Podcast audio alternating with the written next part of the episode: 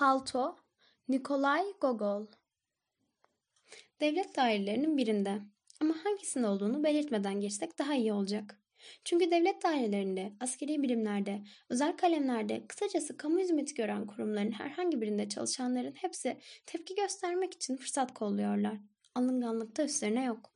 Artık öyle bir noktaya geldik ki insanlar şahıslarına yöneltilen bir suçlamayı mensup oldukları topluluğun tümüne yöneltilen bir saldırı olarak değerlendiriyor.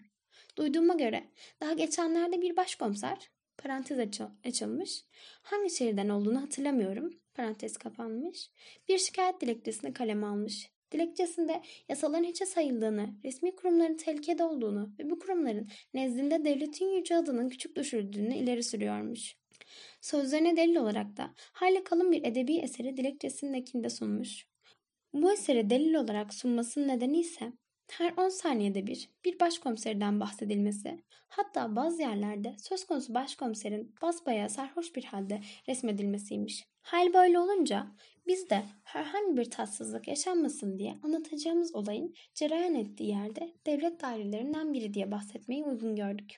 Evet ne diyorduk? Devlet dairelerinin birinde görev yapmakta olan bir memur vardı ve bu memurun dış görünümü itibariyle insanlara ilgi uyandıran biri olduğunu da sö- söylenemezdi. Kısa boylu, çipil gözlü, biraz da çopur suratlıydı. Kızılaç alan saçları yer yer dökülmüş, her iki yanından da derin karışıklıklar oluşmuştu. Basurdan yana dertli olduğu anlaşılıyordu. Fakat elden ne gelirdi? Tek suçlu Petersburg iklimi. Memurumuzun ünvanına gelince parantez açılmış ki bizde bir kimsenin adından önce ünvanın belirtilmesidir mutlaka. Tekrar ediyorum. parantez açılmış ki bizde bir kimsenin adından önce ünvanı belirtilmelidir mutlaka. Parantez kapanmış. Kendilerine diş geçiremeyeceğine inandıklarını insanlara yüklenmeyi meziyet sayan pek çok yazarın acımasız alay ettiği, sivri dilleriyle iğnelemekten asla vazgeçmediği sıradan kalem memurlarından, ilelebet sıradan kalem memuru olarak kalacaklardan biriydi. Soyadı Başmaçkin'di. Kunduracı anlamına gelen bu soyadının vakti zamanında başmak, yani parantez içinde kundura, parantez kapandı, kelimesinden türetildiği açıkça görülmektedir.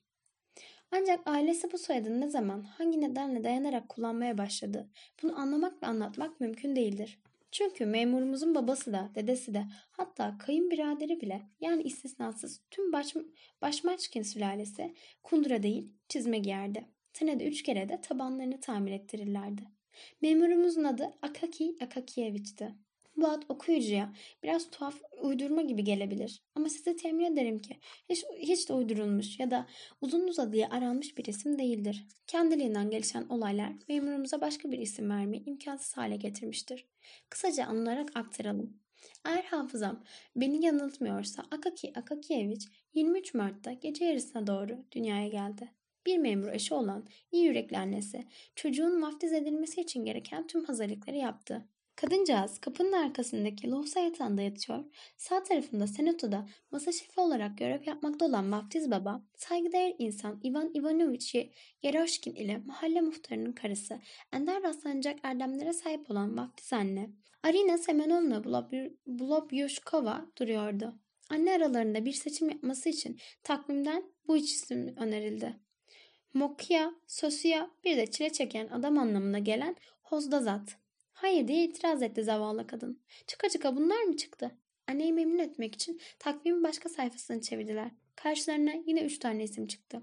Trifili, Dula ve Varahasi.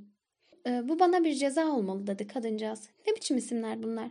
Tekini bile daha önce duymadığıma yemin ederim.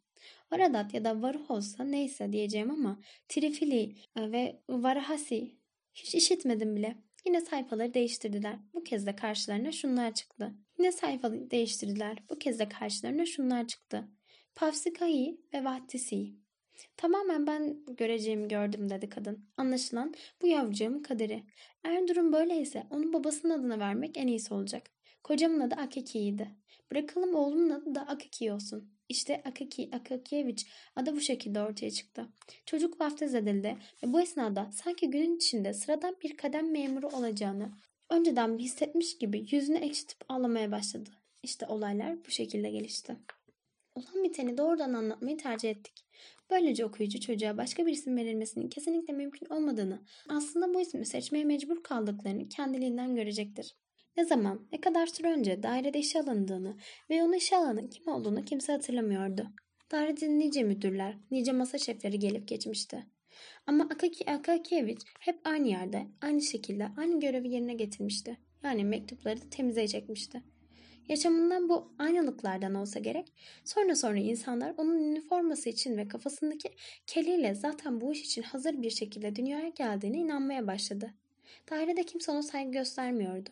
İçeri girdiğinde odacılar ayağa kalkmak şöyle dursun, sanki önlerine geçen basit bir sinekmiş gibi kafalarını ondan tarafa çevirmeye bile tenezzül etmiyorlardı. Şefler de ona oldukça soğuk ve zalimce davranıyordu. Masa şefi yardımcıları şunu temize çeker misin ya da işte size ilginç hoş bir konu demeye gerek görmeden ya da iş ilişkilerine saygı kuralları çerçevesinde yürütüldüğü dairelerden olduğu gibi hoş bir şekilde sorma nezaketi göstermeden temize çekmesi gereken evrağı adeta suratına fırlatırlardı. Akaki Akakievich de bakışlarını evraktan bir an bile ayırmadan başını kaldırıp onu önüne koyanın kim olduğunu ya da o kişinin bunu yapmaya hakkında olup olmadığını düşünmeden kağıdı alır ve hemen temize çekmeye başlardı.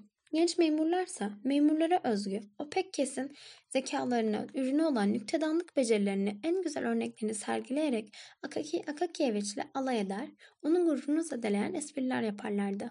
Mesela hemen yanı başında onunla ve 70 yaşındaki ev sahibiyle ilgili kendi uydurdukları hikayeleri birbirlerine anlatırlar. Akaki Akakievich'in ihtiyar kadından dayak yediğini söyler, ikisinin ne zaman evleneceğini sorar, kağıttan hazırladıkları konfetileri başından dökerek ''Aa kar yağıyor'' diye dalga geçerlerdi. Akaki Akakievich bu olaylar karşısında hiç tepki göstermez. Sanki etrafında kimse yokmuş gibi çalışmaya devam ederdi. Dahası yaptığı işi de etkilemezdi olup bitenler. Onca şamatanın kendisine yöneltilen bu çirkin saldırıların ortasında mektupları temize çekerken tek hata bile yapmazdı. Sadece yapılan şakalara dayanılmaz hale geldiğinde genç memurlar kolunu yapıştırarak işini yapmasını engellemeye başladığında ağzından şu sözler dökülverirdi. Bırakın beni. Neden bana öyle eziyet ediyorsunuz? Garip bir hava vardı ses tonunda. Sanki acıya yenik düşen bir adamın sessiz haykırışları duyuluyordu. Bu haykırışlar yüzünden dairede göreve yeni başlamış olan genç bir memur, diğerlerinin izinden giderek Akaki Akakiyeviç ile dalga geçme hakkını kendisine görürken birden bıçakla kesilmiş gibi bu tür davranışlarına son verdi. O günden sonra genç memurun olaylara bakış açısı tamamen değişti. Her şeyi farklı bir şekilde görmeye başladı. Adı konulamayan bir güç, o güne dek terbiyeli, saygın insanlar olarak kabul ettiği, bu şekilde değerlendirdiği iş arkadaşlarının uzaklaşmasına neden oldu. En neşeli olduğu anlarda bile zavallı Akaki Akakievich başındaki keliyle ve insanın içine işleyen sözleriyle canlandı gözünün önünde. Bırakın beni, neden böyle eziyet ediyorsunuz? Ve bu yürek burkan sözlerle birlikte bazıları başka sözlerle çınladı genç memurun zihninde. Ben sizin kardeşinizim. Neden bana böyle eziyet ediyorsunuz? Hayatı boyunca bu sahne gözünün önüne geldikçe genç adam elleriyle yüzünü kapatıp insan denilen varlığın ne kadar acımasız olabildiğini ince, kültürlü, terbiyeli kişilerde parantez içinde tanrım hatta toplum tarafından asil ve şerefli insanlar olarak kabul görmüş kişilerde bile ne kadar gaddarca bir yan olabileceği gerçeğini gördükçe derinden sarsıldı. Kanımca Akaki Akakievich kadar içine bağlı, işi için yaşayan birini bulmak zordu. Şevkle çalışırdı desek, şef kelimesinin bağlılığı anlatmak için yetersiz kalırdı. Evet, Akaki Akakievich içine tutkuyla, aşkla bağlıydı. Bu işte yani mektupları temize çekme işinde sadece kendine ait, değişik, hoş bir dünya bulurdu. İşini yaparken duyduğu mutluluk yüzünden okunurdu. Bazı harfler gözdesiydi ve sıra bu harflere yazmaya geldiğinde kendinden geçer, gözlerini kırpıştırır, gülümser ve sanki dudakları kalemine yardım ederdi. Yüzüne bakınca kaleminin ucundan hangi harf dökülmekte olduğunu kolayca anlaşılırdı. Eğer sarf ettiği çabayı karşılayacak şekilde tarifi ettirilseydi, parantez içinde ki bu işe kendisi bile şaşırıldı, parantez kapandı, encümen üyelerine kadar yükselmesi işten değildi. Ancak şakacı çalışma arkadaşlarının da ifade ettiği gibi hizmetlerinin karşılığında Akaki Akakievich'in eline sırtındaki kambur ve üzerinde oturduğu yerdeki basurdan başka bir şey geçmemişti. Gerçi gösterdiği çabaya tamamen kayıtsız kalındığını söylemek de mümkün değildi. Örneğin bir keresinde uzun süren hizmetlerinden dolayı kendisini ödüllendirmeye hevesli, kıymet bilir bir müdür, Akaki Akakiyeviç'e alışa geldiği mektup temize çekme görevinden biraz daha fazla önem taşıyan bir iş verilmesine buyurmuş, onun başka bir devlet dairesine gönderilmek üzere zaten hazırlanmış olan bir belgedeki gerekli düzeltmeleri yapmasını istemişti. Ki bu iş yalnızca ilk sayfalarda başlıkları düzenlemek ve bazı yerlerdeki fiillerin birinci tekil kişiden üçüncü tekil kişiye çevirmekten ibaretti. Kendisine verilen bu görev Akaki Akakiyevç'e o kadar zor geldi ki hayatın bir anda zindana dönüştü. Sonunda alnında boncuk boncuk dökülen damlaları silerek yok yok bana temize çekilecek bir şey verin daha iyi dedi. O günden sonra Akaki Akakiyevç'i ebediyen yazıları temize çekme işiyle baş başa bıraktılar. Onun için yazıları temize çekmekten başka bir şeyin önemi yok gibiydi. Örneğin giydiği kıyafetler üzerine kafasını hiç yormazdı. Umurunda bile değildi bunlar. Üniforması artık yeşil rengini kaybetmiş, pasla kirli bir renge bürünmüştü. Yakası kısa ve dardı. Akaki, Akakiyevich'in boynu çok uzun olmamasına rağmen daracık yakadan sarık gibi dışarı taştığı için olduğundan daha uzun görünür ve kafası da Rusya'da seyyar satıcılık yapan yabancıların başlarının üzerindeki tablolarda onlar onlar taşıdıkları alçılardan yapılmış kedi yavrularını sağ sola sallanan kafalarını anımsatırdı. Üniformasının üzerine ya bir saman çöpü ya bir iplik parçası ama mutlaka bir şey yapışmış olurdu. Bir de yolda yürürken tam çöplerin dışarı dökülmekte olduğu anda pencerenin altından geçmek gibi kimseden kolay kolay rastlanmayacak bir yeteneğe sahipti. Bu yüzden de şapkasından kavun, karpuz kabuğu ya da benzeri alakasız atıklar asla eksik olmazdı. Hayatı boyunca bir kez olsun sokakta yürürken etrafında olup bitenlere dikkat kesilmemişti. Ki bunlar malumunuz birer kardeş gibi onu gözeten genç memurların gözlerini dört açarak izledikleri şeylerdi. Öyle ki hepsi diğer kaldırımda bulunan birinin pantolonun önüne açık kaldığını bile fark edip kıs kıs gülebilmek için fırsat kollarlardı. Oysa Akaki Akakievich bu gibi olaylar karşısında bile baktığında özenle düzgün bir şekilde temize çektiği satırlardan başka bir şey görmezdi. Sadece bir ihtimal. Bilinmeyen bir yerde ansızın bir at çıkar da kafasını Akaki Akakievich'in omzuna yaslayı verir ve burun deliklerinden çıkan güçlü bir rüzgar da onun yanına denk gelirse o çok sevdiği satırların arasında değil de bir sokağın ortasının orta yerinde olduğunu farkına varabilirdi. İşten döner dönmez hemen sofraya oturur, aceleyle lahana çorbasını içer, soğanla birlikte bir parça sığır eti yerdi. Yediklerinin tadına hiç dikkat etmez, lokmalarının üzerine konan sineklerle ya da o gün Tanrı rızık olarak nelere uygun görmüşse onlarla birlikte mideye indirirdi. Karnının doymaya başladığını fark ettiği anda sofradan kalkar, mürekkep hokkasını alır ve eve geri gel getirdiği yazıları temize çekmeye başlardı. Eğer daireden bir şey getirmediyse üslubunun güzelliğinden ziyade ismini yeni öğrendiği önemli bir kişiye ithafen yazılmış olmasına dikkat ederek bir yazı seçer ve sadece kendi zevki için onu temize çekerdi. Petersburg'un kül rengi göğü hepten karardığında ve bütün memurlar gelirlerini zevklerine uygun bir şekilde yemeklerini yiyip karınlarını doyurduklarında yani dairelerde tüm gün süren kalem gıcırtıları ve koşuşturmalar sona erdikten kendilerine başkalarına ait yapılması gereken işleri tamamlandıktan hatta iş aşkıyla yanıp tutuşan memurların gönüllü olarak üstlendikleri fazladan görevler bile yerine getirildikten sonra artık dinlenme zamanı gelip çattığında hala harcay harcayacak enerjisi olanlar işten arta kalan zamanını keyifli şeyler yaparak geçirmek için acele ederlerdi. Eğlence düşkünleri uçarcasına tiyatronun yolunu tutarken diğerleri son moda kadın şapkalarını incelemek için kendilerini sokaklara atardı. Kimileri bir grup memurun gözdesi olmuş, alımlı, genç bir hanıma kur yapma sevdasıyla bir gece davetine katılır. Kimileri ise parantez içinde en çok rastlanan da buydu parantez kapandı. Üçüncü ya da dördüncü katta iki küçük oda ve bir antre da mutfaktan oluşan modaya uyum hevesiyle birçok etkinlikten feragat edip para biriktirerek güç bile edinilen bir lambanın veya değişik bir biblonun süslediği yakın bir arkadaşın evinin yolunu tutardı. Kısacası bütün memurların küçücük evlere dağılıp hararetli bir şekilde kağıt oynadığı, üç kuruşlu kurabiyeler eşliğinde çaylarını yudumlayıp uzun pipoları tüttürdükleri, kağıtlar dağıtılırken yüksek sosyeteye dair son dedikodularını birbirlerine anlattıkları, parantez içinde ki bu dedikodular Rus insanının hiçbir zaman ve hiçbir koşulda vazgeçemeyeceği şeylerdir. Parantez kapandı. Hatta konuşulacak bir konu kalmadığı zaman kendisine bakır atlı heykelindeki atın kuyruğunun kesildiği söylenen kumandan hakkında ardı arkası gelmeyen anekdotlar havalarda uçuştuğunda yani herkes elinden geldiğince eğlenmeye çalışırken Akaki Akakievich bu eğlencelerden hiçbirine katılmazdı. kimse onu hayatında herhangi bir döneminde, herhangi bir davette görmüş olduğunu söyleyemezdi. Yazıları temize çekme hevesi yeterince tatmin ettikten sonra yatağına yatar, ertesi gün Tanrı'nın kendisine başlayacağı temize çekme görevlerini düşünerek yüzünde belirlenen gülümsemeyle uykuya dalardı. İşte kaderine yazılan yılda 400 rublelik gelirle memnun olmayı becerebilen bir adamın sakin yaşamı böyle sürüp gitmekteydi. Belki de sadece yazılarını değil, düzeltmelerin, müdür yardımcılarının, müdürlerin, kendilerine kimsenin bir şey danışmadıkları gibi kendilerine de hiçbir şey danışılmayan danışmanların yani herhangi bir kademede görev yapan bir memurun ilerlemekte olduğu yaşam yolu üzerinde serpilmiş çeşitli felaketler olmasaydı. Akaki Akakiyevich'in hayatı da ilerideki yaşlılık günlerine kadar aynı şekilde sürüp gidecekti. Yılda 400 ruble kadar gelir elde eden herkesin mücadele etmek zorunda kaldığı amansız bir düşman vardır Petersburg'da. Söz konusu düşman her ne kadar insan sağlığına iyi geldiği söylense de bizim ünlü kuzey ayazından başka bir şey değildir. Sabah 9'unda yani tam da yürüyerek işlerine gitmeye çalışan insanların caddeleri doldurduğu saatte Ayaz herhangi bir ayrım yapmadan hepsinin burunlarına keskin ve iğneli fiskeler indirmeye başlar.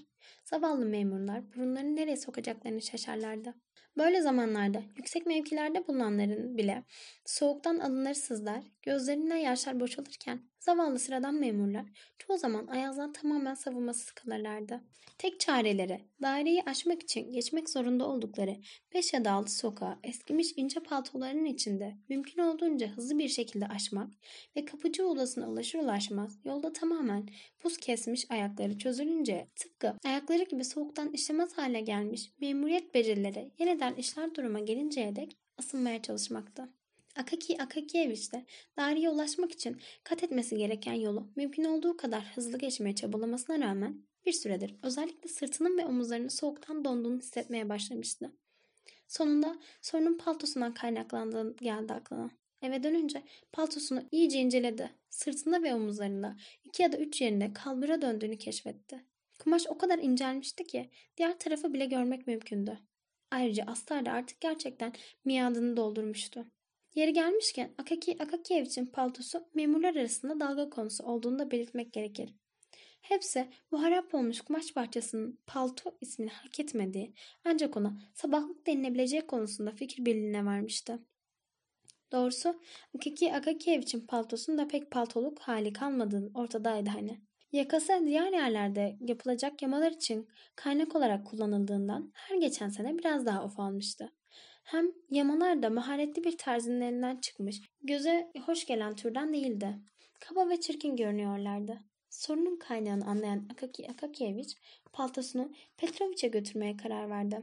Petrovich arka merdivenlerden çıkınca dördüncü kata oturan bir terziydi. Gören tek gözünü ve yüzündeki çiçek bozu izlerine rağmen pantolon ve ceket tamiri konusunda oldukça başarılı bir adamdı. Tabii bu başarısı ayık olmasına ve zihnini kurcalayan herhangi bir şeye olmamasına bağlıydı. Bu tarzı hakkında uzun uzadıya bilgi vermeye elbette gerek yok. Okumakta olduğumuz satırlara Petrovic'de buyur etmekten, onun hakkında bir çift laf etmekten başka seçeneğim yok. Önceleri kendisine sadece Grigori denilmekteydi ve bilmem hangi toprak ansının yanında çalışan bir köleydi. Özgürlüğünü elde ettikten ve bayramlarda zil sarhoş olana dek içmeye başladıktan sonra Petrovic diye anılmaya başladı. İlkin sadece büyük bayramlarda içiyordu. Ama sonraları büyük küçük demeden takvim yapraklarının yanına haç işareti konulmuş bütün kutsal günlerde kafayı çekmeye başladı. Bu yönüyle aile geleneğini bozmadığını sağ sola sapmadan dedelerin izinden gittiğini de rahatlıkla ifade edebiliriz. Karısı ile ağız dalışına girdiğinde ona maddiyatçı kadın ya da Alman karısı diye söverdi. E madem Petrovic'in karısının da adını andık, onun hakkında da bir iki çift laf etmek farz oldu bize. Gel gelelim bu kadıncağızla ilgili dişe dokunur pek bir bilgi yok elimizde ve bildiğimizi olduğu gibi aktarmak gerekirse kuracağımız cümleler şunlardan ibarettir sadece. Petrovic'in bir karısı vardı. Başörtüsünü kullanmaz, bere takardı ve önleri dillere destan bir güzelliği de yoktu. Doğrusu bıyıklarını vurarak ve alışılmadık sesler çıkararak yanına yaklaşan muhafız askerleri dışında kimse yüzüne bakmazdı. Akaki Akakievich Petrovichlerin evine giden merdivenleri çıkarken parantez içinde yalnız hakkını vermek lazım. Petersburg'da bulunan tüm diğer evlerin arka merdivenlerini gibi bu merdivenler de su ve çamur içindeydi. Her taraf kesif bir amonyak kokusu sinmişti. Parantez kapandı. Ne diyorduk? Akaki Akakiyeviç merdivenlerden çıkarken bu iş için Petrovich'in ne kadar isteyeceğini kestirmeye çalışıyor ve kendi kendine iki rubleden bir kapik fazla vermemeyi tasarlıyordu. Petrovich karısına balık kızarttığı için evin kapısını ardına kadar açık bırakmıştı. Mutfakta o kadar çok duman vardı ki etrafta gezinen hamam böceklerini seçebilmek bile mümkün değildi. Akaki Akakiyevich ev sahibine görünmeden mutfağın içinden geçip koridorun sonunda odaya girdi. Petrovich büyükçe boysuz bir ahşap masada Türk paşaları gibi bacaklarının altına toplamış oturuyordu. Ayaklarını iş başındaki tüm terzilerin gelenek olduğu üzere çıplaktı. Akaki Akakiyevich'in gözüne çarpan ilk şey önceden de gördüğü gibi ayak baş parmağı oldu. Üzerinde tırnak son derece biçimsiz ve kaplumbağa kabuğu gibi sert ve kalın görünüyordu. Boynunda bir çile ipek ve iplik asılıydı. Kucağında da eski püskü bir kıyafet duruyordu. Dakikalardır elindeki ipliği iğne deliğinden geçirmeye çalışıyordu. Ancak bunun bir türlü beceremediği için karanlığa ve hatta elindeki ipliğe kısık sesle sövüp duruyordu. Yabani şey sakın geçme mi? Tükettin beni be. Seni de yiyorsun. Petrovic tam da sinirli olduğu bir anda oraya geldiği için Akaki Akakiyevich'in canı sıkıldı. Oysa siparişinin Petrovic'in keyfinin yerine olduğunu bir anda ya da karısının deyişiyle tek gözlü şeytanın kafasını kıyakken vermek isterdi. Eğer o keyifli anına yakalayabilecekse Petrovic kendisine önereceği parayı hemencecik kabul etmekle kalmaz bir de yerlere kadar eğilerek selam verip teşekkür üstüne teşekkür ederdi. Gerçi sonra karısına sızlanarak gelir, kocasının sarhoş olduğunu, bu yüzden çok ucuz anlaştığını söylerdi. Ancak 10 kopillik bir ilaveyle bu sorunu da çözmek mümkün olurdu. Ancak görünüşe bakılırsa o gün Petrovic gayet ayık durumdaydı. Bu yüzden de son derece aksi ve anlaşmaya uzak bir tavır sergiliyordu. Kim bilir paltoyu yamamak için ne kadar para isteyecekti. Akaki Akakiyevich tehlikenin farkına varır varmaz gerisin geri dönüp oradan gitmek istedi. Ama artık bunun için çok geçti. Petrovich'i gören tek gözüyle Akaki Akakiyevich'i baştan aşağı dikkatle süzdü. Ve zavallı memurun da istemeye istemeye konuşmak zorunda kaldı. İyi günler Petrovich. İyi günler dilerim efendim dedi Petrovich. Ne tür ganimetlerle geldiğini anlamak için gözlerini Akaki Akakiyevich'in ellerine dikerek ben de sana Petrovich şey şunu bilinmesi gereken konu şudur ki Akaki Akakiyevich çoğu zaman kendini özürlerle, bahanelerle ve son tahlilinde herhangi bir anlam taşımayan mağlup sözlerle ifade ederdi. Eğer zorlanacağı bir konuda konuşması gerekirse kurduğu cümlelerin yarım bırakmak onun belirgin özelliğindendi. Bu yüzden çoğu kez sözü bu gerçekten bilirsiniz diye başlayıp devamında hiçbir şey söylemez. İşin kötüsü bunun farkına da varmayıp söylemesi gereken her şeyi söylediğini zannederdi. Ne oldu diye sordu Petrovic. Bu esnada gören tek gözünü Akaki Akakiyevich'in üzerindeki üniformanın yakasından başlayıp kollarına, oradan da sırtına ve bel bölümüne, düğme iliklerine doğru gezdirerek inceliyordu. Hepsi kendilerinden çıkmış olduğu için gördükleri son derece tanıdıktı. Bu tavır terzilere has bir alışkanlıktır aslında. Birisiyle karşılaştıklarında ilk yaptıkları şey budur. İşte bak Petrovic, palto, kumaşı, görüyorsun. Diğer yerleri aslında sapasağlam. Hmm, biraz tozlanmış. O yüzden eski gibi görünüyor. Oysa yeni. Şey, sadece bir yerinde biraz. Sırtında. Bir de omzunun tekinde küçük bir delik var. Şey, diğer omzunda da bir tane var. Küçük ama. Gördün mü? Hepsi bu. Fazla işi yok. Petrovic tırnak içinde sabahlı elini aldı. Önce onu masanın üzerine yaydı. Onu uzun uzun inceledi başını salladı ve kapağını bir generalin resmini alan yuvarlak enfiye kutusunu almak için pencere pervazına doğru uzandı. Fakat resmin hangi generale ait olduğunu kestirmek mümkün değildi. Yüzünün bulunduğu yer parmak darbeleriyle delik deşik olduğunu, kara şeklinde bir kağıt parçasına yamalanmıştı. Bir tutam enfiye çektikten sonra Petrovic iki eliyle tırnak içinde sabahlı iyice gerdi. Havaya kaldırdı ve ışığa doğru tutarak baktı. Yine başını salladı. Sonra astarı dışa gelecek şekilde sabahlı ters yüz etti ve yine başını salladı. Tekrar üzerine kağıt yapıştırılmış genel resminin olduğu kapağı kaldırdı. Burnunu tabakaya yaklaştırırken bir nefes daha çekti. Kapağı kapattı, kutuyu elinden bıraktı ve ''Hayır, bunu onarmak mümkün değil. Eski püskü bir sürpüntü bu.'' dedi. Bu sözler karşısında Akaki, Akakiyevich'in yüreği duracak gibi oldu. Neden mümkün değil Petrovic diye sordu bir çocuk gibi yalvarırcasına. Sadece omuzlarını biraz yıpranmış. Şey nedir ki? Sende küçük kumaşların parçaları vardır yama için. Evet parça bulmak mümkün. Parça bulunur bulunmasına da Bu kumaş dikiş tutmaz. Çoktan çürümüş gitmiş. İğne değdiremezsin buna. Değdirirsen parçalanıp gider. Varsa parçalansın. Hemen yamayı versin, verirsin sen de. Yama filan yapılmaz buna. Yamayı tutacak bir şey kalmamış. Çok yıpranmış. Kumaşlık hali kalmamış. Yamasan bile en ufak esintide dağılır gider. O zaman bir şekilde sağlamlaştırsam eminim ben gerçekten bu... Hayır dedi Petrovic kararlı bir şekilde. Yapılacak hiçbir şey yok. Paltoluk hali kalmamış bunun. Hatta bana kalırsa bunu şeritler halinde kesip kendinize dolak gibi bir şey yapın. Daha iyi olur. Soğukları bastırır, ayağınızı sıcak tutar. Hiç olmazsa. Çoraplar işe yaramıyor. Zaten çorap dediğiniz nedir ki? Gözü doymak bilmez. Alaman milleti iki kuruş daha kazanmak için icat etmiş çorap denilen şeyi. Parantez içinde Petrovic fırsat buldukça Almanlar hakkında atıp tutmaya bayılırdı. Parantez kapandı. Palto meselelerine gelince yeni kelimesini duyar duymaz Akaki Akakiyevich'in gözleri karardı. Odadaki tüm eşyalar, her şey etrafında dönmeye başladı. Artık Petrovic'in enfiye kutusunun kapağını üzerinde bulunan general resminin yüzünü kaplayan kağıt parçasından başka bir şey seçemiyordu gözü. Yani bir palto mu diye sordu. Hala yaşadıklarının bir kabustan ibaret olduğunu sanarak bunun için yeterli param yok ki benim. Evet, yeni bir palto diye yanıtladı Petrovic. İnsana dehşete düşüren bir soğukkanlıkla. Peki yeni bir palto diktirmek yenisi acaba kaça? Kaça mal olacağını mı soruyorsun? Evet. En az 150 rubleye gözden çıkarman lazım dedi. Petrovic ve anlamlı bir şekilde dudaklarını büzdü. Sözleri karşısında bulunan kişi afallatmaya, sonra da göz ucuyla yüzünü aldığı şekli izlemeyi pek severdi. Bir palto için 150 ruble mi diye çığlık attı Akaki Akakiyeviç. Belki de hayatı boyunca attığı ilk çığlıktı bu. Zira kendisinin hep ses tonunu yumuşaklığını tanınan bir adamdı. Evet dedi Petrovic. Tabi ücret istediğimiz paltonun özelliklerine göre de değişecektir. Eğer yakasına kül koyacaksam, ipek astarlı bir kapşon ekleyeceksem o zaman fiyat 200 rubleye kadar yükselecektir. Akaki Akakievich, Petrovic'in söylediklerini ne duyuyordu ne de duymak için bir çaba sarf ediyordu. Ağlamaklı bir şekilde Petrovic lütfen bir şekilde onar şunu. Hiç değilse bir süre daha idare etsin beni dedi. Mümkün değil. Bir miadını doldurmuş artık. Verilen emek de harcanan para da boşa gider diye yanıtladı Petrovic. Bu sözleri duyan Akaki Akakievich dağılmış bir halde oradan ayrıldı. Petrovic ise Akaki Akakievich'in gidişiyle birlikte yeniden işe koyulmadan önce uzunca bir süre daha dudaklarını anlamlı bir şekilde büzerek öylece durdu. Hem bir müşteri karşısında kendini küçük düşürmediği hem de terzilik sanatının şerefini alçaltmadığı için halinden memnundu.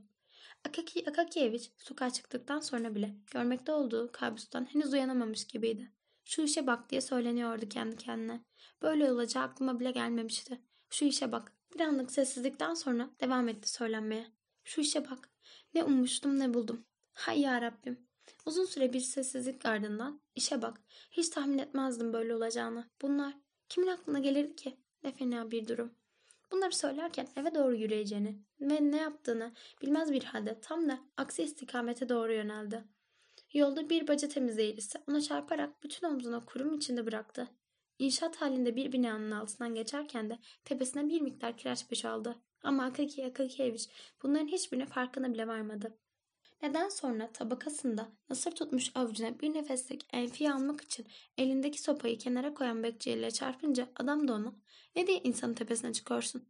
Koca sokakta başka yer mi kalmadı be adam diye çıkışınca kendine gelir gibi oldu. Toparlandı, etrafına bakındı ve eve doğru yöneldi. Ancak o zaman düşüncelerini toparlayabildi. İçinde bulunduğu durumu gerçekçi bir gözle değerlendirdi ve kendi kendine akıllı, içten bir dostuyla dertleşir gibi konuşmaya başladı. Yok, yok. Petrovic'le bugün konuşmak hataydı dedi. O herhalde karısı muhtemelen hırpalamıştı onu. İyisi mi? Pazar sabahı gideyim ben. Cumartesi gecesi sünger gibi içer nasılsa. Ertesi sabah da hala ayılmamış olur. Kendine gelmek için bir tek daha atması gerekir. Ama karısı da ona kepik koklatmaz. İşte o sırada ben eline on kapik sıkıştırdım mı hemen yumuşayı verir ve belki de o paltoyu. Aldığı bu kararla cesaretini yerine gelen Akaki Akakievich ilk pazar gününü beklemeye koyuldu. Sabah karısının evden çıktığını görür görmez soluğu Petrovic'in yanında aldı. Tam tahmin ettiği gibi cumartesi gece sabaha kadar içki içen terzi hala ayılmamıştı. Sağlam kalan tek gözü kayıyor, kafasını bir türlü dik tutunmaya başaramıyordu.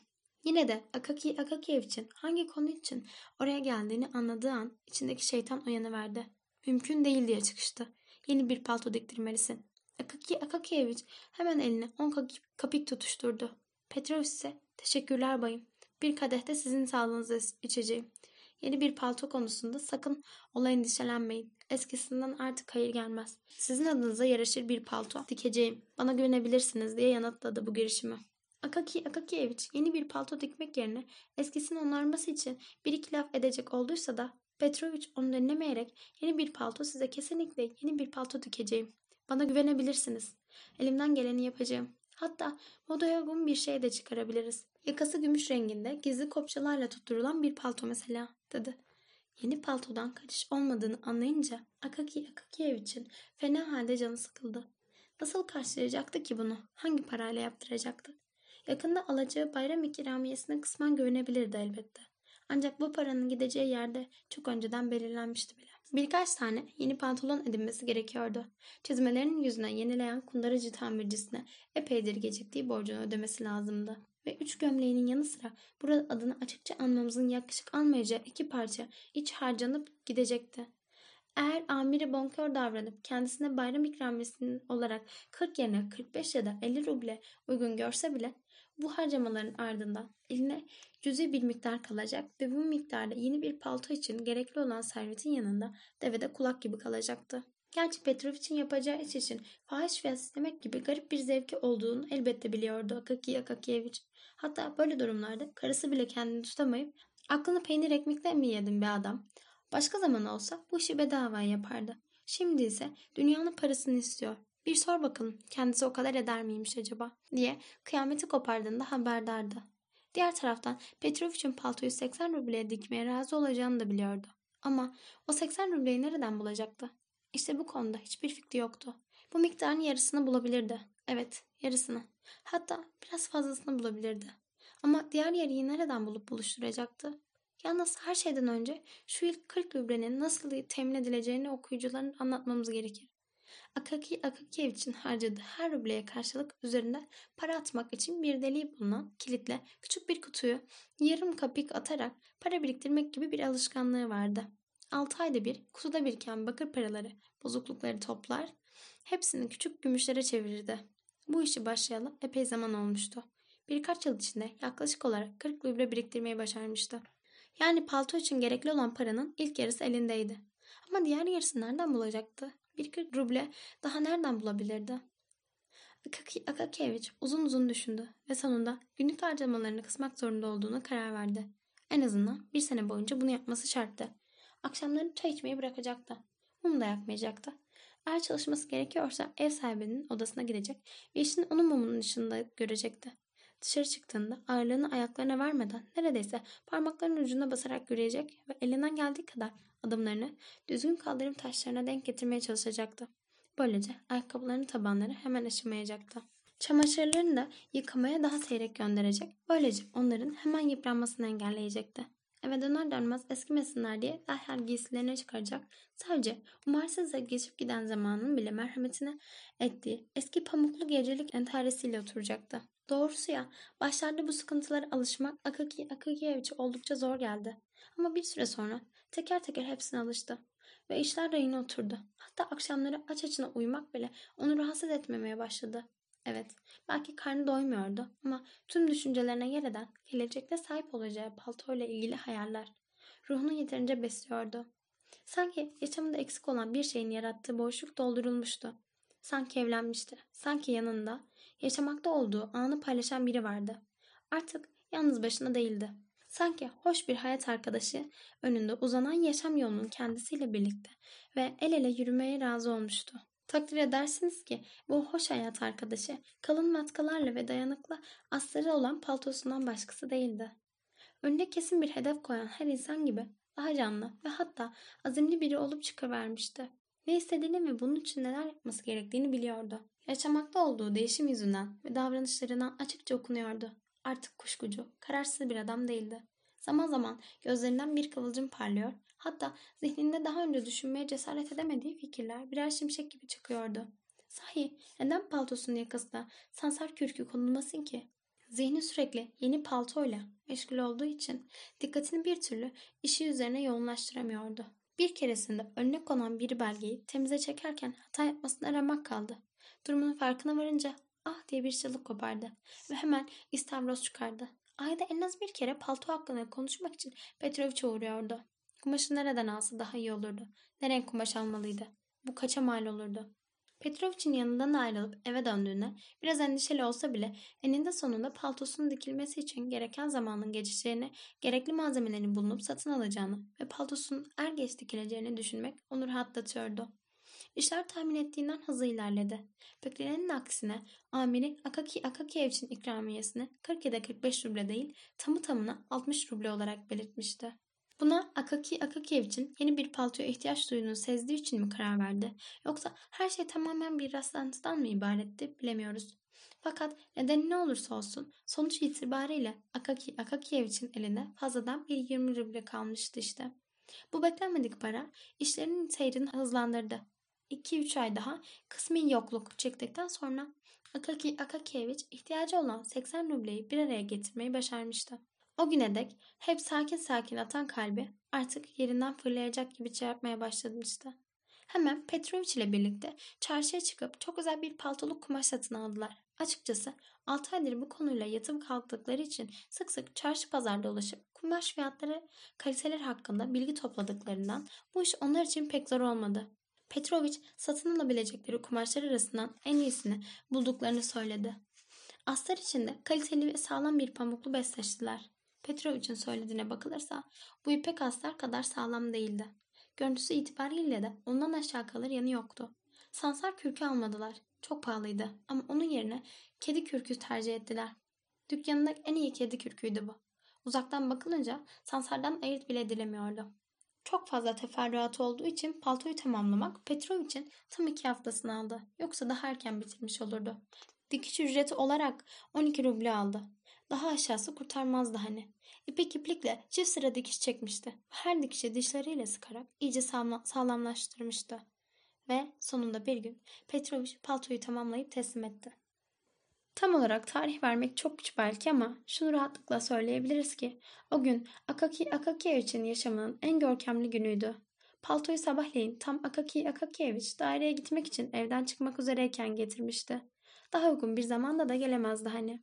Dondurucu soğukluklar kendini hissettirmeye başlamış ve havanın da daha da soğuyacağı iyice anlaşılmıştı.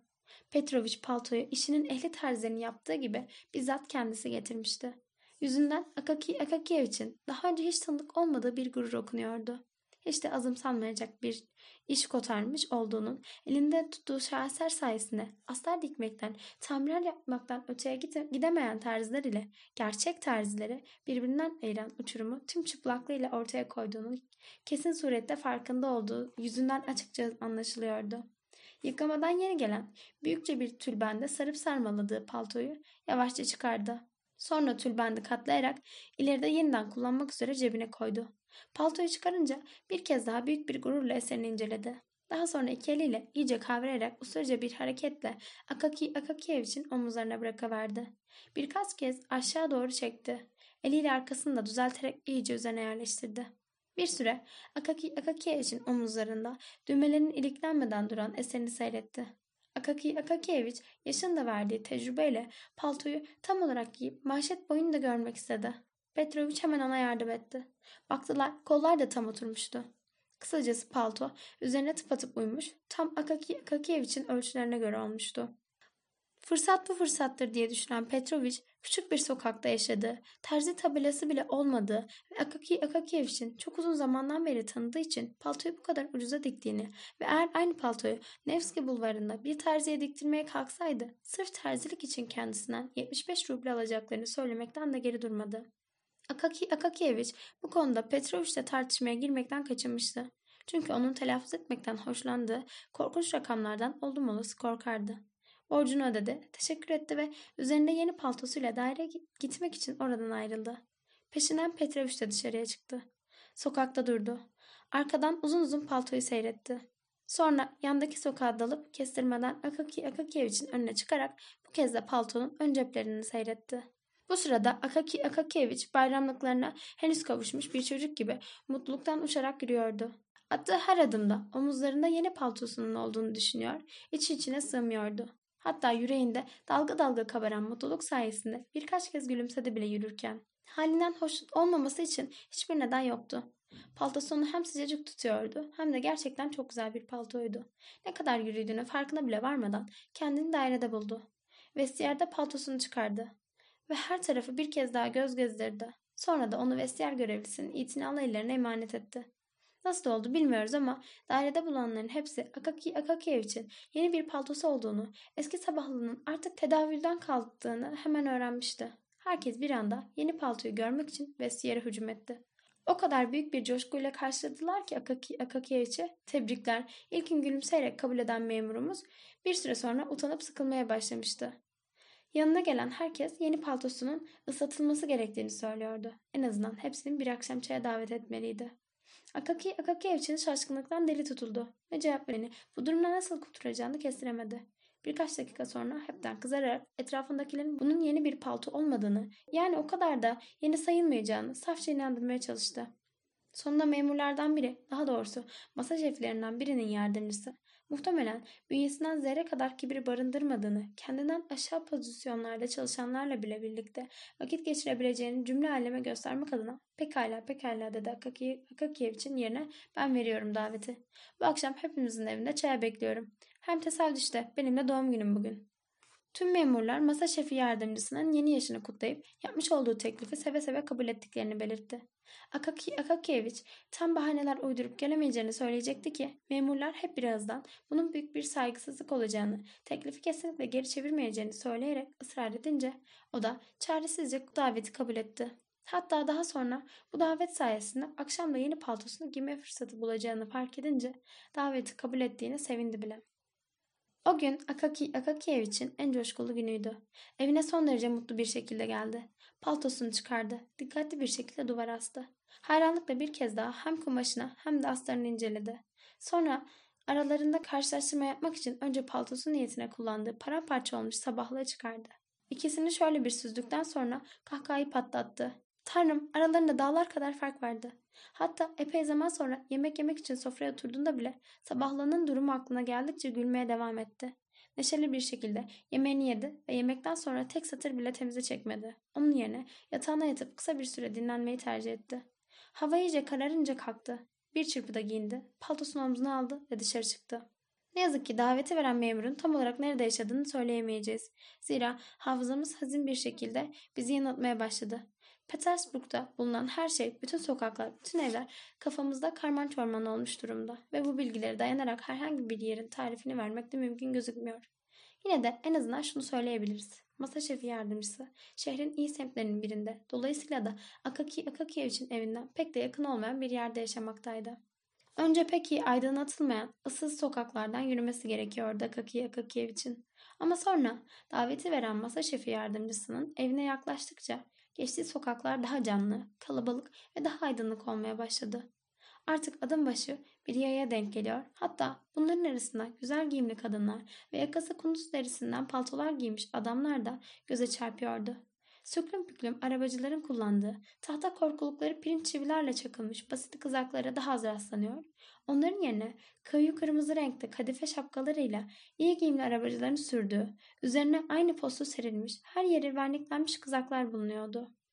Sürücünün oturduğu yerin bile özenle dekore edildiği arabalar, tekerlekleri karda gıcırdayarak uçarcasına geçiyordu sokaktan. Akaki, Akaki evi tüm bunlara hayat boyunca hiç görmediği şeylermiş gibi bakıyordu. Kim bilir en son ne zaman geceleyin sokağa çıkmıştı. Işıl ışıl bir dükkan vit vitrinin önünde merakla durdu. Gözü bir tabloya takılmıştı. Tabloda güzel bir kadın ayakkabısını çıkarırken resmediliyor, biçimli bacağı bütünüyle ortaya çıkarıyordu. Arka tarafta uzun favorili, keçi sakallı bir adam başka bir odanın kapısının başında ileriye doğru uzatmış kadını seyrediyordu. Akaki Akakiyevich başını salladı ve gülümsedi. Sonra da yoluna devam etti. Peki neden gülümsemişti ki? Acaba kendisine pek tanıdık gelmese bile aslında her erkeğin beyninin derinliklerinde var olan bir duygunun içinde kımıldandığını hissettiği için mi? Yoksa diğer memurlar gibi. Eh şu Fransızlar ne denilebilir ki? Eğer bir şeyi gerçekten isterlerse mutlaka türünden bir şey düşündüğü için mi? Belki bunların hiçbiri değildi aklından geçirdikleri. Kim bilir? Ne de olsa insan ruhunun derinlerine gizlice süzülüp neler düşündüğünü öğrenmek olası değil.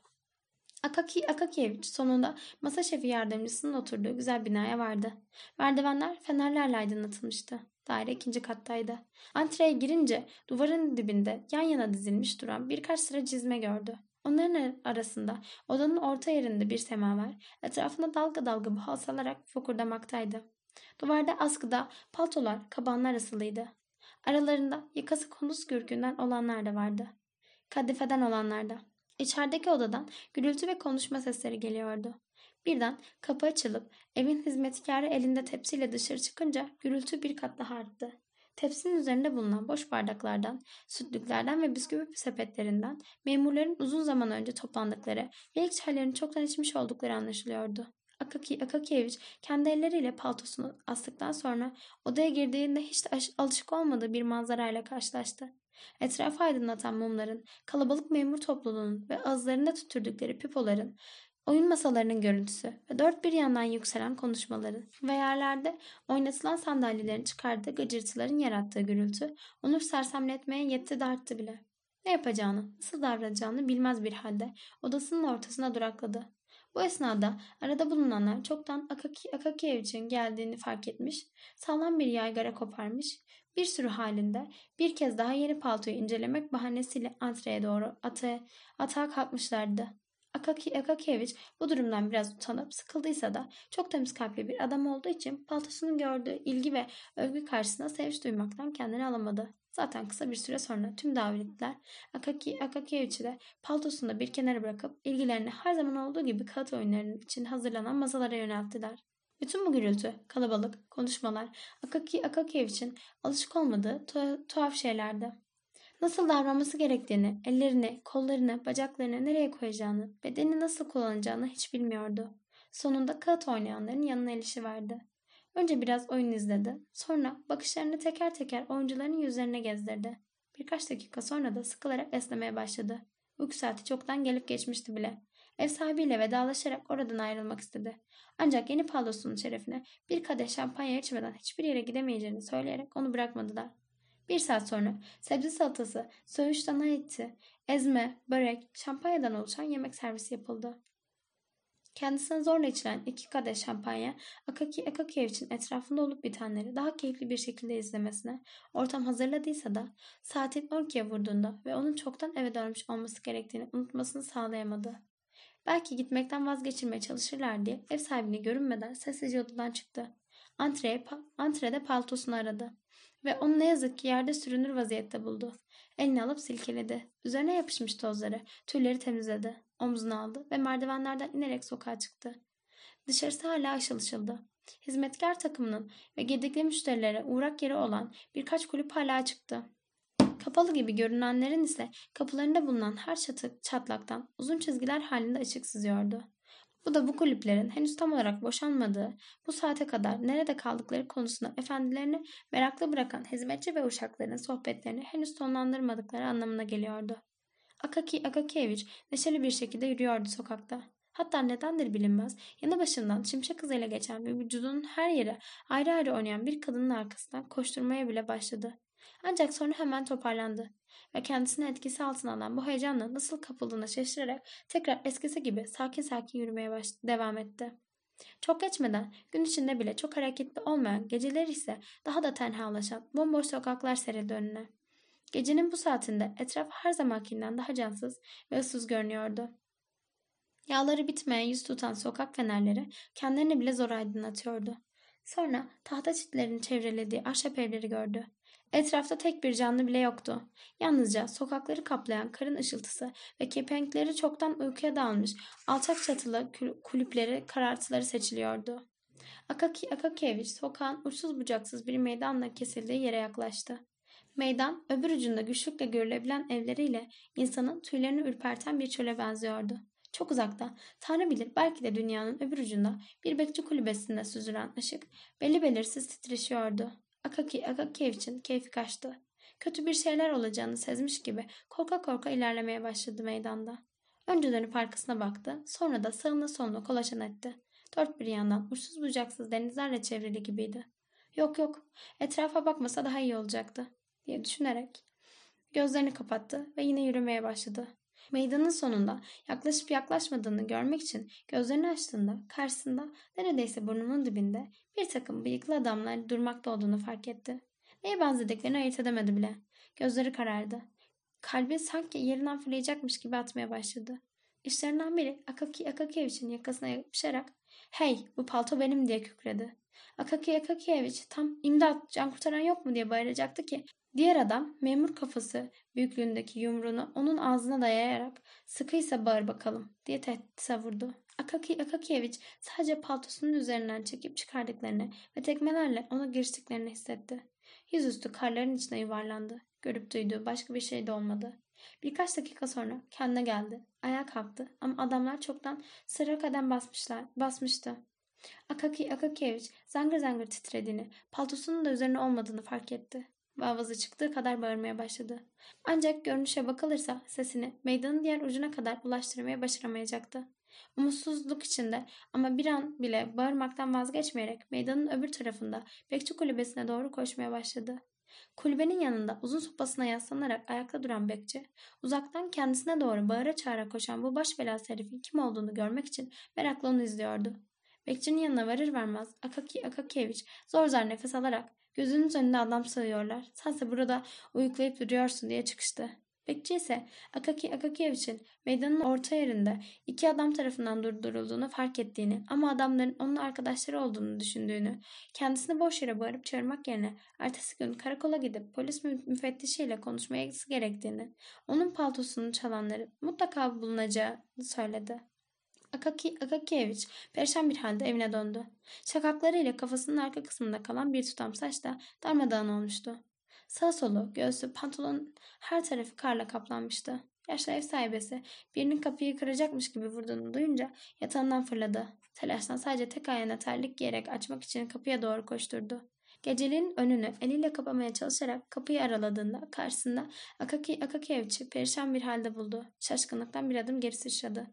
Akaki Akakievich başına gelenleri teker teker anlattı. Kadıncağız ahva edip dövünerek doğruca bölge emniyet müdürlüğüne gitmesi gerektiğini, eğer mahalle karakoluna giderse oradakilerin kendisine kandıracağını, vaatlerle bulunup hiçbirini yerine getirmeyeceklerini, onu boş yere oyalayacaklarını, bu yüzden doğruca bölge emniyet müdürüne gitmesini en iyi çözüm olduğunu, aslında müdür de tanıdığını, bir zamanlar yanında aşçı olarak çalışan Anna'nın artık emniyet müdürünün yanında dada olarak çalıştığını, Ayrıca kendisini de müdür sık sık evlerinin önünden geçerken gördüğünü, adamın her pazar kilisenin, kiliseye gidip duasını eden, herkese samimiyetle yaklaşan biri olduğunu, tüm bu saydıklarından dolayı müdürün iyi niyetine inandığını söyledi.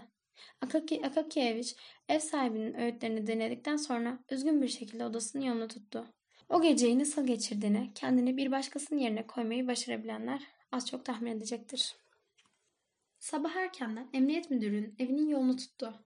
Ancak müdürün henüz uyanmadığını söylediler. Saat 10'da tekrar gitti. Müdür hala uyuyordu. Saat 11'de gitti. Müdürün evde olmadığını söylediler. Öğle tatilinde gitti ama bu kez de bekleme odasındaki görevliler onu içeri almak istemediler. Müdürle hangi konuda görüşeceğini, oraya geliş nedenini, olayın tüm detaylarını anlatması için ısrar ettiler. Durum böyle olunca Akaki Akakievich hayatında ilk defa kişiliğini ortaya koymaya çalışarak kendinden emin, tavizsiz bir ses tonuyla müdürü bizzat görmesi gerektiğini, bunu engellemeye cüret edemeyeceklerini, bir hükümet meselesini görüşmek üzere bir devlet dairesinden gönderildiğini, onlar hakkında şikayette bulunursa hepsinin gününü göreceğini söyledi. Bunun üzerine görevliler tek kelime bile etmeye cesaret edemedi. İşlerinden biri müdüre haber vermeye gitti. Müdür paltonun çalınmasıyla ilgili hikayeyi son derece tuhaf karşıladı. Asıl konuyla ilgileneceği yerde Akaki Akakievç'e alakasız sorular sormaya başladı. Neden evine o kadar geç saatte dönüyormuş? Yoksa şu malum evlerden birine mi gidiyormuş? Yoksa olay vuku bulduğunda o evlerin birinden mi dönmekteymiş? Bu sorular karşısında Akaki Akakievich o kadar utanıp sıkıldı ki paltosuyla ilgili bir soruşturma açılıp açılmayacağını bile öğrenmeden oradan ayrıldı. O gün memuriyet hayatında ilk kez daireye uğramadı. Ertesi gün beti benzi atmış bir halde ve sırtında artık daha da acınacak bir durumda olan eski sabahlığıyla daireye gitti. paltonun çalınma haberi her ne kadar aralarında Akaki Akakiyeviç'le dalga geçmek için bu fırsatı bile kaçırmayı göze alamayan bazı memurlar olsa da dairedekilerin çoğunun yüreğini parçaladı. Ona yardım etmek için aralarında para toplamaya karar verdiler. Ancak pek değişer bir meblağ toplamayı beceremediler. Çünkü o ay hem müdürün portresinin yazılmasında katkıda bulunmak hem de şube müdürünün tavsiye ettiği bir kitabı satın almak için ki kitabın yazarı bizzat kendilerinin yakın arkadaşıydı, oldukça yüklü miktarda para harcanmış bulunmaktaydılar. Bu yüzden toplanan para lafı bile edilmeyecek kadar cüzü bir miktardı. Akaki Akakiyevich'in haline acıyan memurlardan biri hiç değilse bir yol göstererek ona yardım etmeye karar verdi ve mahalle karakoluna gitmemesini söyledi. Çünkü onlar sırf amirlerinin gözüne girmek için paltosunu bulmayı başarsalar bile paltonun kendisine ait olduğuna dair kati deliller sunamadığı takdirde paltoyu el koyacaklarını, bu yüzden yapılacak en iyi şeyin bir mühim adama başvurmak olduğunu, çünkü mühim adamın gerekli yerlerde yazışarak, gerekli kişileri bağlantıya geçerek işin istediği doğrultuda sonuçlanmasını sağlayacağını söyledi. Akaki Akakievich çaresiz mühim adama gitmeye karar verdi. Mühim adamın tam olarak ne işle meşgul olduğu bugüne kadar hala netlik kazanmayan bir konudur. Şunu da belirtelim. Kendileri yalnızca kısa bir süre önce mühim adam olmuştu ve daha önceleri mühim bir adam değildi. Aslında kendisinden daha mühim olan diğer adamlarla karşılaştırılınca bu adamın konumu hala pek mühim olarak değerlendirilemezdi. Gel gelelim bu gibi aslında mühim olmayan adamların çerçevesinde onların mühim adam olarak görülmesini sağlayan insanlar da her daim var olmuştur.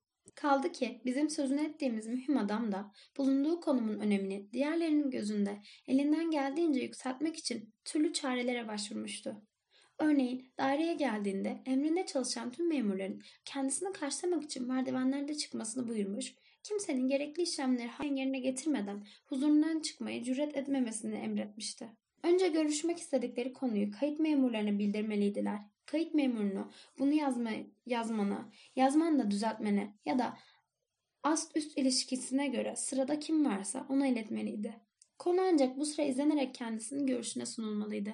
İşte Kusar Rusya'mız taklitçilik hastalığına bu derece kapılmış durumunda herkes amirlerine özeniyor, herkes birbirlerine amirlik taslıyor. Bakın şöyle bir olay duydum geçenlerde. Bir kalem memuru küçük bir daire kalem şefi olarak atanmış. Atanır atanmaz da kendisine özel bir oda hazırlatmış. Kapısına bölüm şefi diye tabela astırmış. Girişe de kırmızı yakalı, kravatlı bir odacı konumlandırmış. Adamcağız elini kapının kolunda hazır oldu bekleyip içeri girecek kimselere kapıyı açıyormuş. İşin komik yanı bu şef odası normal boyutlarda bir yazı masasının bile güç bela sığdığı ufacık bir odaymış. Bizim sözünü edeceğimiz mühim adamın alışkanlıkları gösterişli ve ciddi fakat çok da karmaşık değildi. Çalışma sisteminin temelinde disiplin yer almaktaydı. Disiplin, disiplin ve yine disiplin der dururdu. Ve son kelimeyi söylerken genellikle konuştuğu kişinin yüzüne hükmeden tarafının kendisi olduğunu vurgulamak için dik dik bakardı.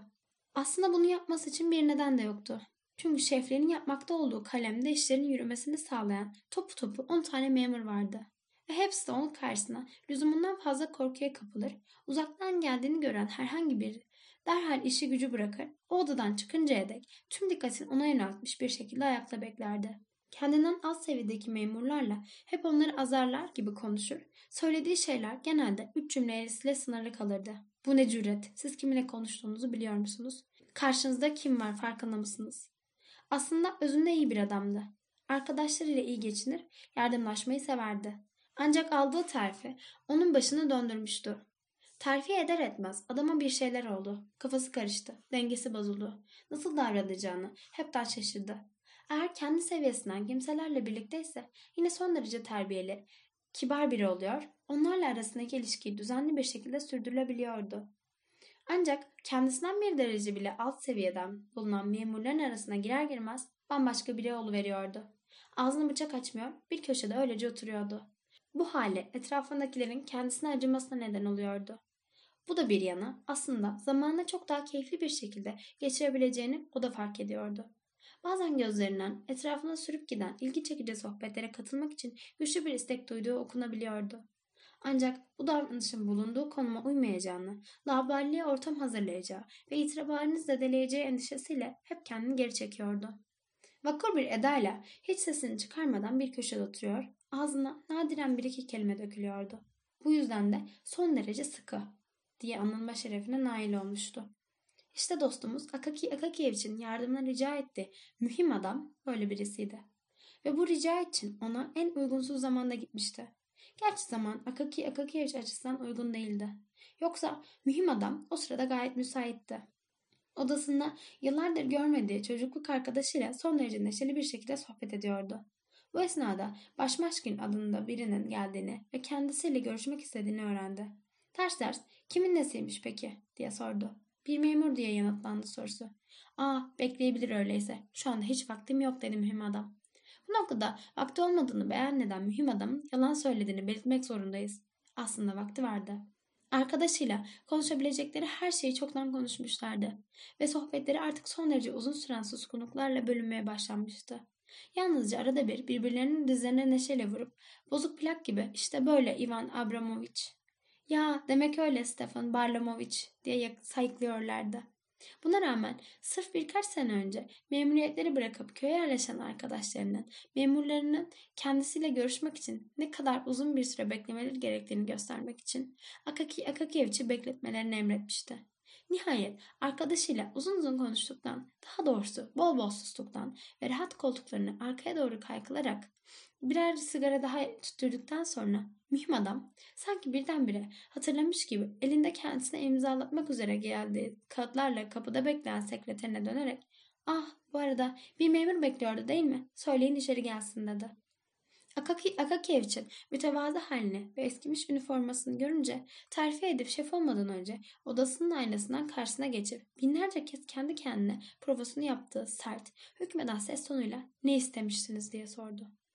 Odaya zaten çekine çekine giren Akaki Akakievich bu tavır karşısında biraz daha afalladı. Ve elinden geldiğince ama her zamankinden daha çok şey işte diyerek yepyeni bir paltosunun olduğunu, acımasızca kendisine saldıran hırsızların onu çaldığını, bu yüzden kendisi gibi yüksek mevkide birinin mesela emniyet müdürüne ya da başka birine paltosunu bulmaları için bir dilekçe yazmasını rica etmeye geldiğini anlattı. Şef kendisine doğrudan başvurulmasını büyük bir saygısızlık olarak değerlendirildi. Başka emriniz paşa hazretleri diye çıkıştı. Hiç yolu oradan bilmez misiniz siz? Bu makama doğrudan başvurabileceğinizi mi sanıyorsunuz? İşleri nasıl yürüdüğünden haberiniz yok mu? Önce bir dilekçeyle kaleme başvurmalıydınız. Dilekçeniz masa şefine iletilmeliydi. Oradan bölüm şefine, oradan da sekretere ve sekreterden de bana ulaşmalıydı. Akaki, Akaki için her yanına ter basmıştı. Büsbütün kırılmak üzere olan cesaretini toplamaya çalışarak ama sayın ekselansları dedi. Size şey zahmet vermek cüretine gösterdim yüce ekselansları. Çünkü sekreterler şey onlar pek güvenilmez de. Ne, ne, ne diye çıkıştı mühim adam. Bu cesareti nereden buluyorsunuz? Kim sokuyor kafanıza bu düşünceleri? Amirlerine, büyüklerine karşı saygı diye bir şey kalmadı şu gençlerde. Görünüşe bakılırsa mühim adam Akaki Akakiyevich'in 50 yaşının üzerinde olduğunu fark etmemişti. Çünkü Akaki Akakiyevich'e genç diyebilmek için ancak 70 yaşında birisiyle karşılaştırmak gerekirdi. Bu ne cüret? Siz kimle konuştuğunuzu biliyor musunuz? Karşınızda kim var farkında mısınız? Size soruyorum farkında mısınız?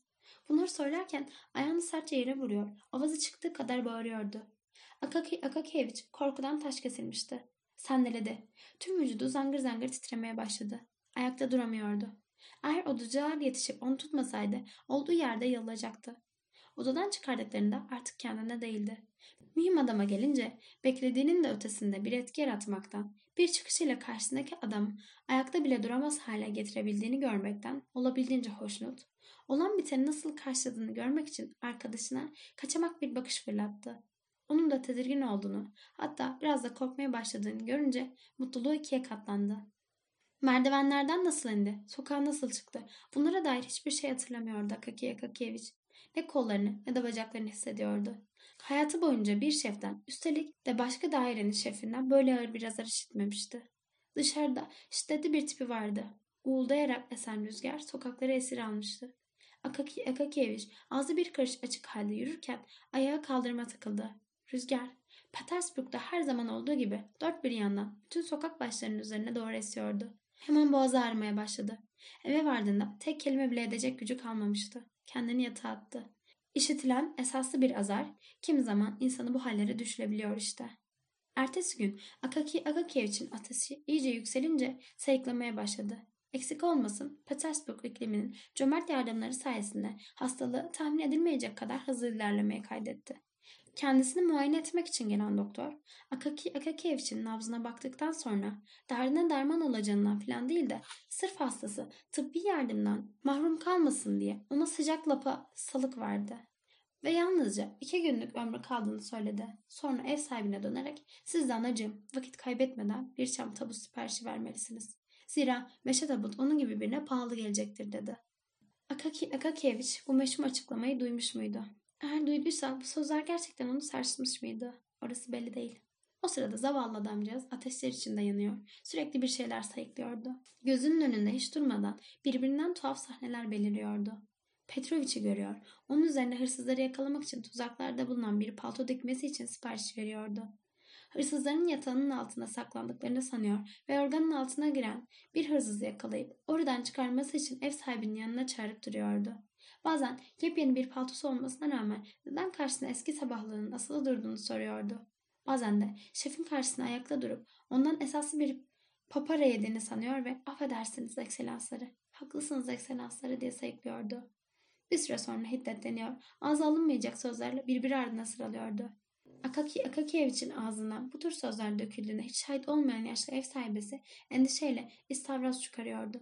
Kadıncağızı daha çok dehşete düşüren şey de bu küfürlerin hemen ardından ekselansları sözünü geçiyor olmasıydı.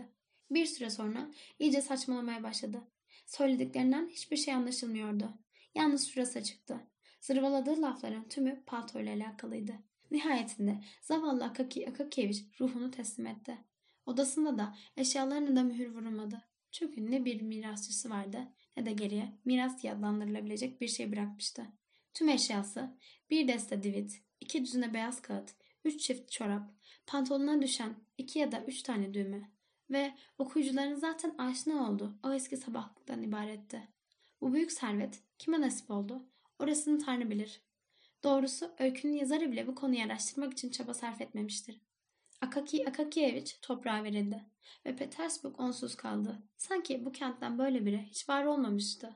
Davasına kimsenin sahip çıkmadığı, kimsenin yakınlık göstermediği, bir iğnenin ucuna yerleştirdiği sıradan bir seneyi bile alıp mikroskop altına incelemeyi ihmal etmeyen doğa bilimleri uzmanlarının dahi dikkatini çekmeyen bir yaratık, ömrünün son günlerinde de olsa palto biçimine bürünmüş, ışıl ışıl bir misafir tarafından ziyaret edilmiş, yoksulluk içinde geçen, kasvetli yaşamı bir an için bile olsa renklenmiş, sonra da çarların ve dünyadaki diğer tüm hükümdarların üzerine çöken felaket onun da karşısına belirlemiş.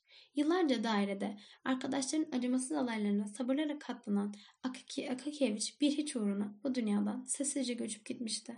Ölümünden birkaç gün sonra Akaki Akakiyevich'in evine çalıştığı daireden bir odacı gönderildi. Şef hemen işin başına dönmesini emrediyordu. Odacı daireye geri döndüğünde Akaki Akakiyevich'in artık işe gelemeyeceğini bildirdi.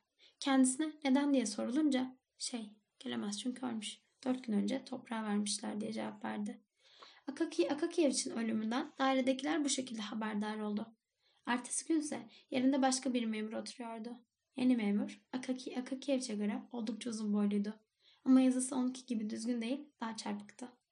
Akaki Akakiyevich ile ilgili anlatacaklarımızın bu kadarıyla kalmayacağını kimin aklına gelirdi ki? Yaşadığı süre boyunca kimsenin farkına bile varmadığı bu adamın ölümünden sonra birkaç gün daha dünyada varlığını hissettirme şansını kendisine bahşedebileceğini kim düşünebilirdi? Ama oldu işte.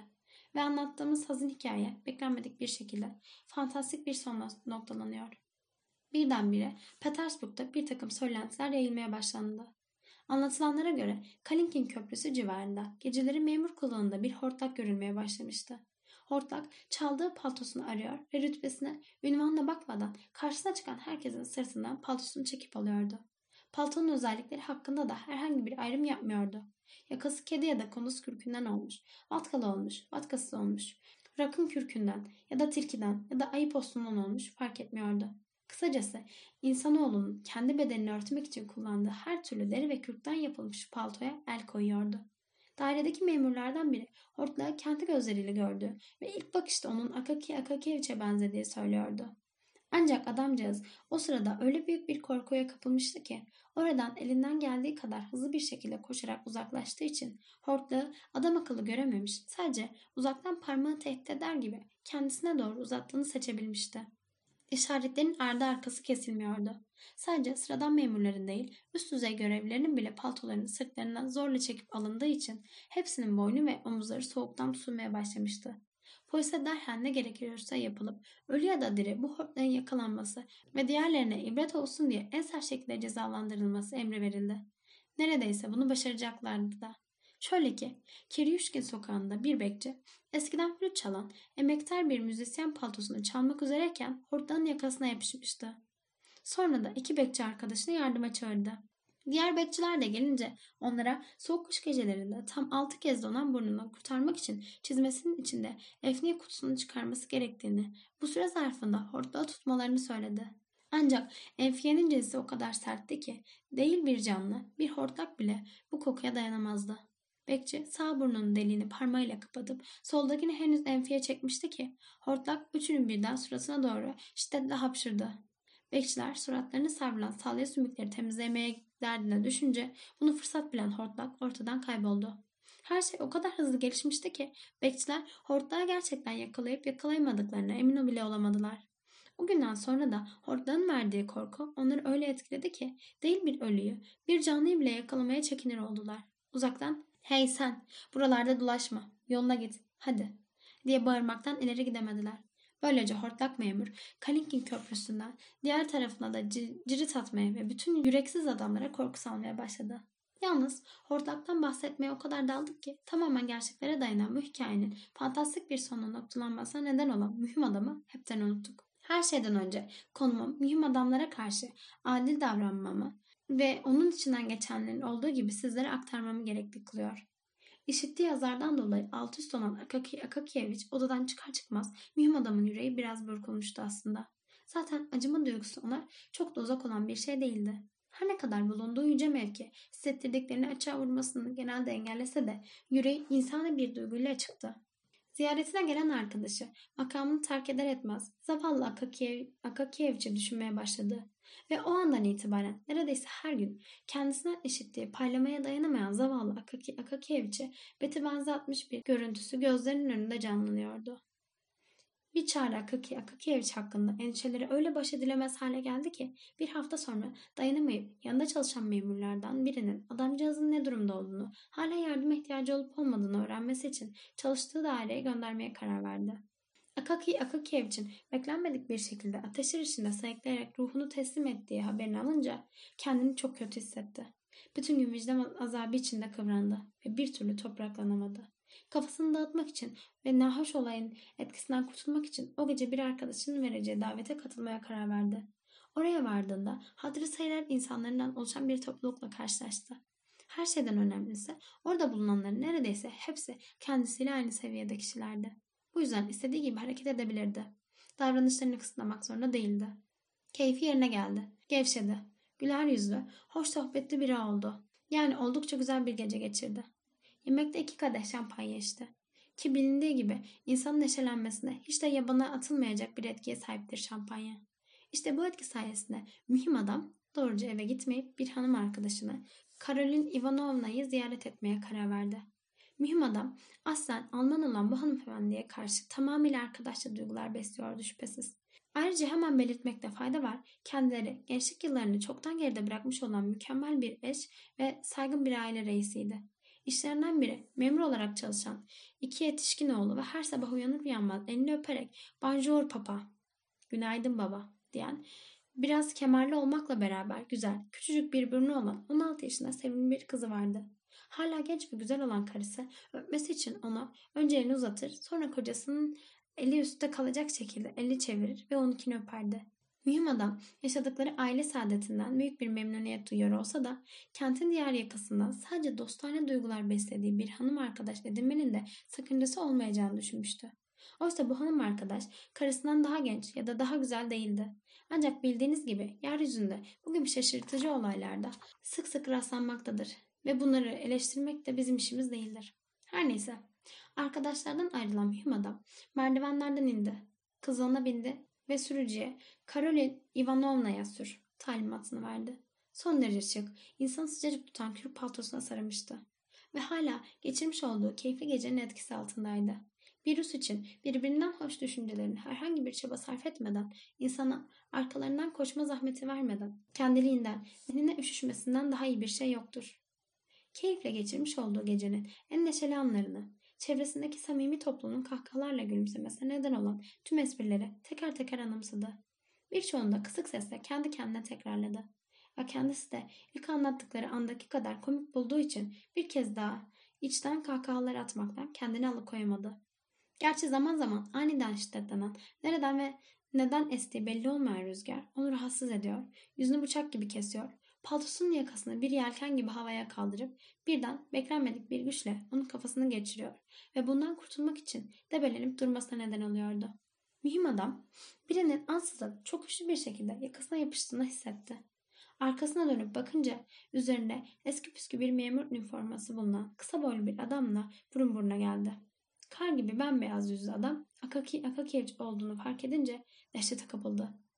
Bir de hortlak memurun konuşmak üzere ağzını açtığını görüp ağzından burnuna doğru yönelen çürümeye başlamış o ceset kokusunu duyduğunda mühim adam korkudan bayılacak gibi oldu.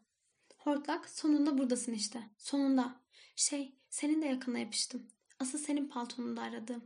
Benimki çalındığında parmağını bile kıpırdatmadın.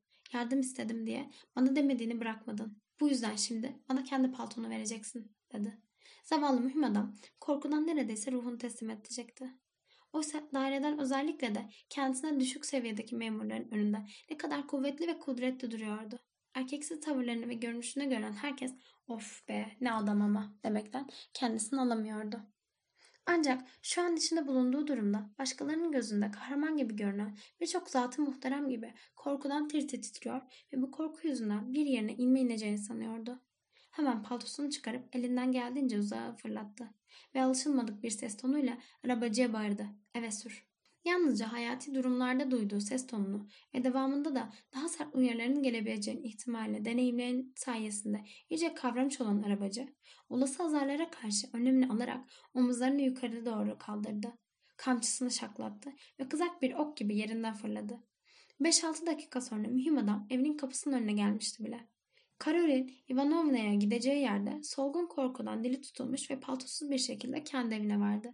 Zar zor kendisi odasına attı ve bütün gece sıkıntıyla bir o yana bir bu yana döndü durdu. Zorlu geçen gecenin izlerini yüzünde taşıdığı için ertesi gün kahvaltıda kızı bugün çok solgun görünüyorsun babacığım dedi. Ama zavallı babacı suskunluğunu bozmadı ve önceki gece başına gelenlerin nerede olduğunu ve nereye gitmeyi planladığından kimseye bahsetmedi. Yaşamış olduğu bu olay onu derinden etkiledi. Hatta emrede çalışan memurlara bu ne cüret benim kim olduğumu biliyor musun türünden sözleri pek seyrek söyler oldu. Böyle çıkışlar yapsa bile öncelikle karşısındaki kişinin olayları detaylarını en ince ayrıntısına dek öğrenmeye gayret ediyordu. Daha da ilginç olan şey o günden sonra hortlak memur bir daha ortalarda görünmedi. Anlaşılan mühim adamın paltosu üzerine tam oturmuştu. En azından artık insanların sırtlarından paltolarını zorla aldığına dair haberler duyulmuyordu. Yine de böyle mevzuların keyif alan kimi işgüzarlar rahat durmayı beceremediler ve kentin ücra yerlerinde hortlak memurun hala ortalıklarda dolaştığını anlatıp durdular. Örneğin Kolomna'da bir mahalle bekçisi hortlağın gözünün önünde bir evin arkasında süzülerek ortaya çıktığını ancak kendisi oldukça çelimsiz bir adam olduğu için ki bir keresinde henüz sütten kesilmemiş normal büyüklükte bir domuz yavrusu evin tekinden aniden dışarı fırlamış ve etraftaki arabacıların kahkahaları eşliğinde bekçiyi bir vuruşta yere sermişti. Gerçi bekçi de yapmış oldukları bu saygısızlıktan dolayı arabacıların her birinden enfiye parası niyetine iki kapik topa, toplayıvermişti. İşte bu kadar çelimsiz biri olduğu için hortlağı durdurmaya cesaret edememiş, bunun yerine karanlıktan takip etmeyi tercih etmişti. Bir süre sonra hortlak birisi tarafından izlendiğini fark etmiş, birdenbire arkasına dönüp bu dünyada yaşanan hiçbir adamda göremeyeceğiniz kadar büyük olan yumruğunu havaya kaldırarak ne istiyorsun diye bağırmıştı bekçiye. O da hiç diye cevap vermiş ve derhal olay yerinden uzaklaşmıştı. Söylenenlere bakılırsa bu hortlak hala uzun boylu ve pala bıyıklıymış. Obukov köprüsüne doğru ilerlemiş sonra da gecenin karanlığı içinde yetip gitmiş. Son